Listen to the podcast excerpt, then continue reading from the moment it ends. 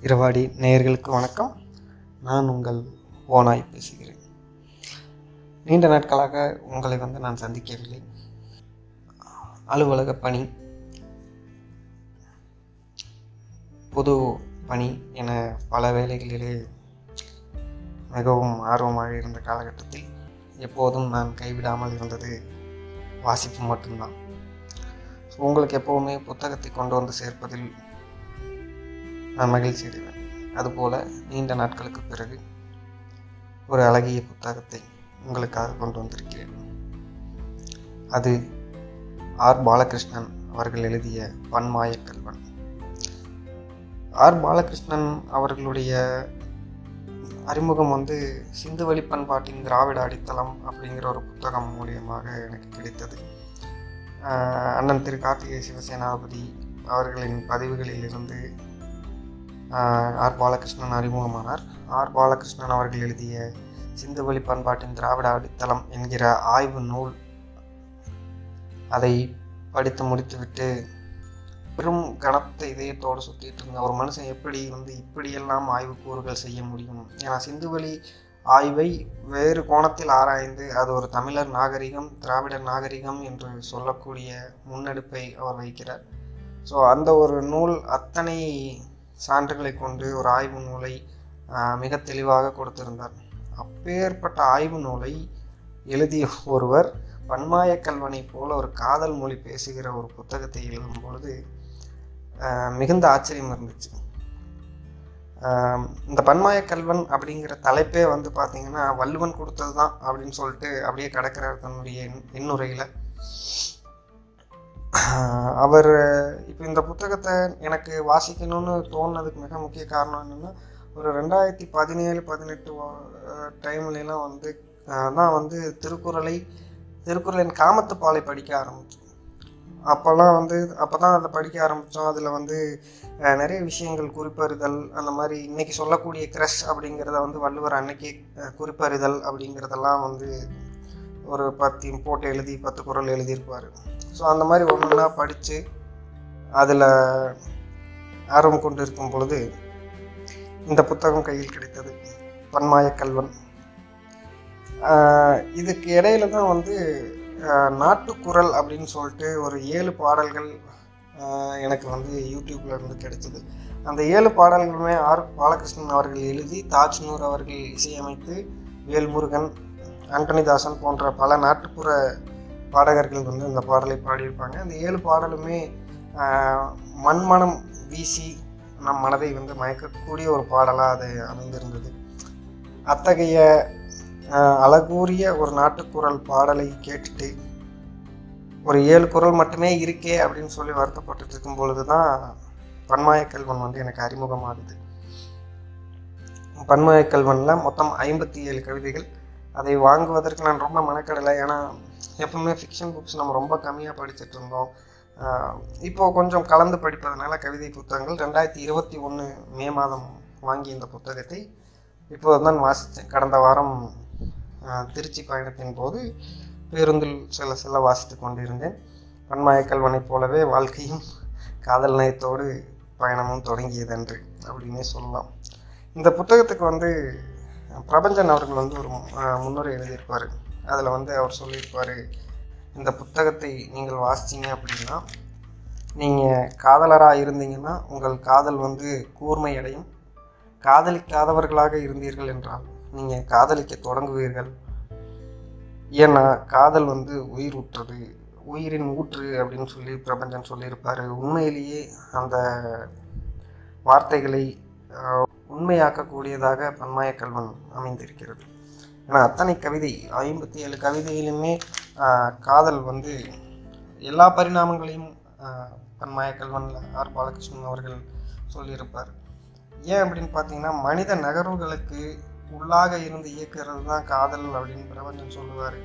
காதல் மட்டுமே இந்த சமூகம் அருந்து போகாமல் கட்டக்கூடிய மலரால் ஆன பந்தம் அப்படின்னு அவர் சொல்லுவார். அந்த தாகத்துக்கு நீரும் இதுதான் பசிக்கு உணவும் உப்பும் இதுதான். சமூகத்திற்கான ஆத்மாவும் கூட காதல் தான். ஸோ அந்த காதலை கொண்டு எழுதப்பட்ட இந்த புத்தகம் அவ்வளவு அழகானது.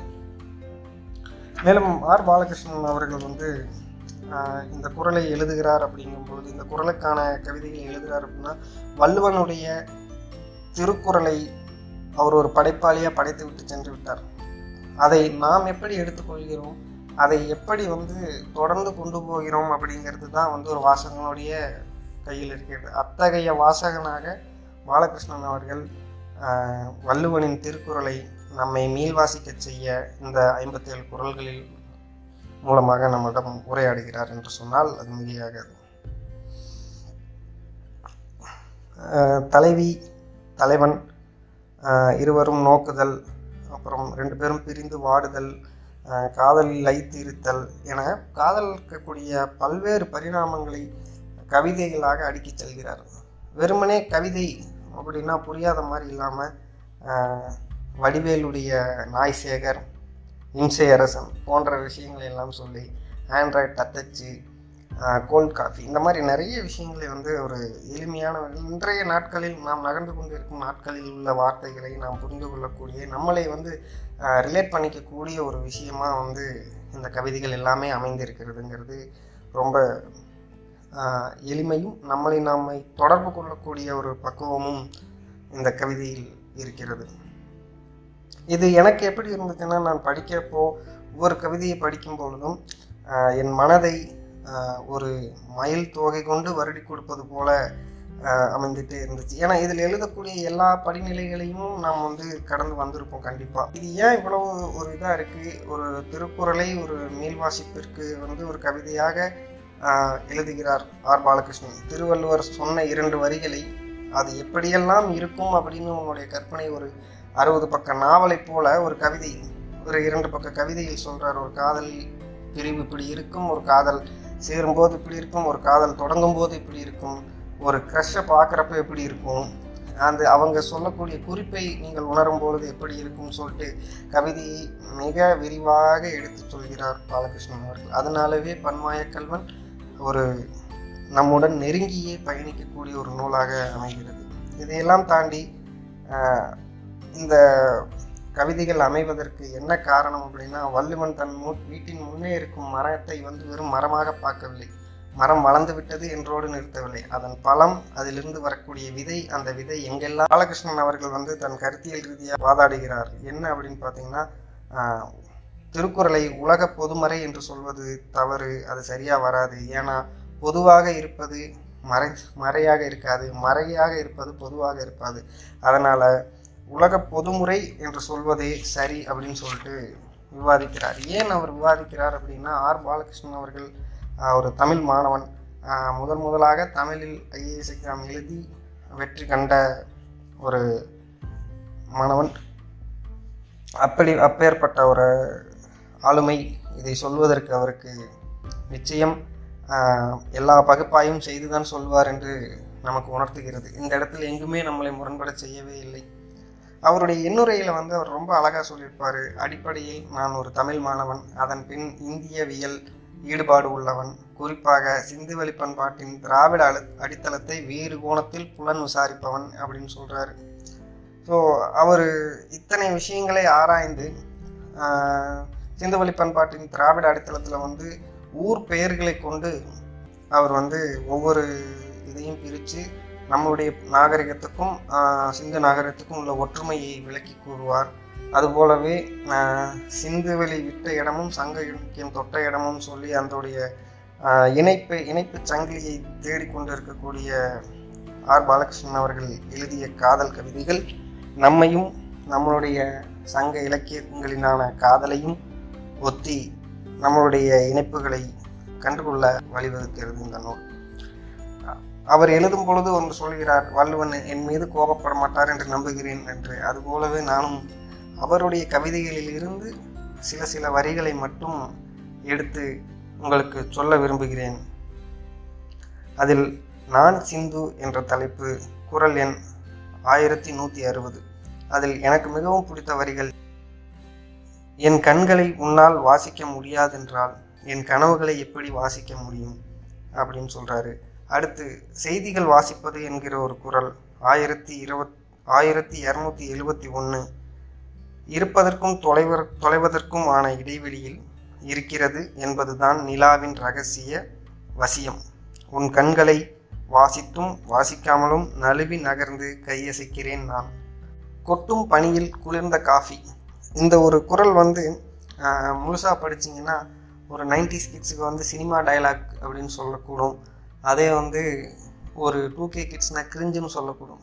ஆனால் உண்மையில் காதல் உணர்வு கொண்டவனுக்கு மட்டுமே இந்த கொட்டும் பனியில் குளிர் காஃபி அப்படிங்கிற ஒரு குரலுடைய அர்த்தம் புரியும். அன்றைய காலகட்டத்திலேருந்து அந்த ஒரு விஷயம் இருக்குது அது என்னென்னா என் மனசுக்குள்ள அவனோ அவளோ இருப்பதினால் நான் ஏதாவது சூடாக குடித்தேன்னா அது அவனையும் பாதிக்குங்கிறதுக்காக கூலாகவே சாப்பிட்றேன் அப்படிங்கிறத விளக்கக்கூடிய ஒரு குரல். அதில் அந்த காதலி வள்ளுவன் கண்டிப்பாக காதலித்திருப்பான். வள்ளுவர் நிச்சயம் காதலித்திருப்பார் என்று அவள் உள்மனம் சொன்னது. வள்ளுவருக்கு தாடி வைத்தது ஏன் என்று தனக்குள் சிரித்தாள். இப்படியெல்லாம் யோசிக்க பாலகிருஷ்ணனால் தான் முடியும் நான் நம்புகிறேன் ஸோ இந்த குரல் அவ்வளவு அழகாக முடிந்தது. அடுத்து வெக்கம் என்னும் வெளிச்சம். குரல் எண் ஆயிரத்தி தொண்ணூற்றி மூணில் இருக்கக்கூடியது. என் இருட்டை விரட்டினால் எத்தனை சுலபமாய்? பல யுகங்களில் தவங்கள் முடிந்ததா? என் வாசலில் வரங்கள் குவிந்ததா? இப்படி எழுதி கொண்டிருக்கக்கூடிய கவிதைகளில் மிகவும் சிறப்பான ஒரு கவிதை அப்படின்னு பார்த்தீங்கன்னா உறக்க தினம் அப்படின்னு சொல்லிட்டு ஒரு பத்து கவிதை எழுதியிருப்பார். அந்த பத்து கவிதையுமே உலகின் பல்வேறு நாடுகளில் தூங்காமல் காதலின் இயக்கத்தால் விழித்து கொண்டிருக்கும் பலருடைய உறக்கமின்மையை எடுத்து எழுதியிருப்பார். எப்படி சிந்துவெளி பண்பாட்டில் வந்து கொர்க்கை வஞ்சி தொண்டி அப்படின்னு சொல்லி ஊர் பெயர்கள் எல்லாம் வச்சு அலசி ஆராயிறாரோ அதுபோல் காதலின் இயக்கத்தால் தூங்காமல் இருக்கும் பல்வேறு உலகில் பல்வேறு இடங்களில் வாழக்கூடிய மனிதர்களையும் பகுப்பாய்வு செய்து நமக்கான ஒரு பத்து கவிதையை அதில் கொடுத்திருப்பார். உண்மையில் இன்றைய பன்மாய கல்வன் பாலகிருஷ்ணன் என்று நாம் சொல்லலாம். நான் என்ன சொல்வேன்னா இது அனைவர் வீட்டிலும் இருக்கக்கூடிய ஒரு புத்தகம். ஒரு வாலிப வயதுடையவர்களோ அல்லது திருமணம் ஆகி வாழ்பவர்களோ யாராயினும் இந்த புத்தகத்தை ஒரு முறை படித்தால் பிரபஞ்சன் சொல்வது போல நீங்கள் காதலித்தீர்கள் என்றால் உங்கள் காதல் கூர்மையடையும். காதலிக்கவில்லை என்றால் நீங்கள் கண்டிப்பாக காதலிப்பீர்கள். காதலை காதல் உணர்வை மிக தெளிவாக எடுத்துக்கொள்ளக்கூடிய ஒரு புத்தகமாக பன்மாய கல்வன் அமைந்திருக்கிறது. எண்ணற்ற கவிதைகள் வந்து இந்த புத்தகத்தில் இருக்கிறது. ஐம்பத்தி ஏழு கவிதைகள் அனைத்தும் குரல் தழுவிய கவிதைகளாக இருக்கிறது. ஒவ்வொரு கவிதையும் ஒவ்வொரு காதலின் பரிணாமங்கள் ஒவ்வொன்றை குறிக்கிறது. ஆகையால் தவறாமல் இந்த புத்தகத்தை வாங்கி படியுங்கள். நன்றி. வணக்கம்.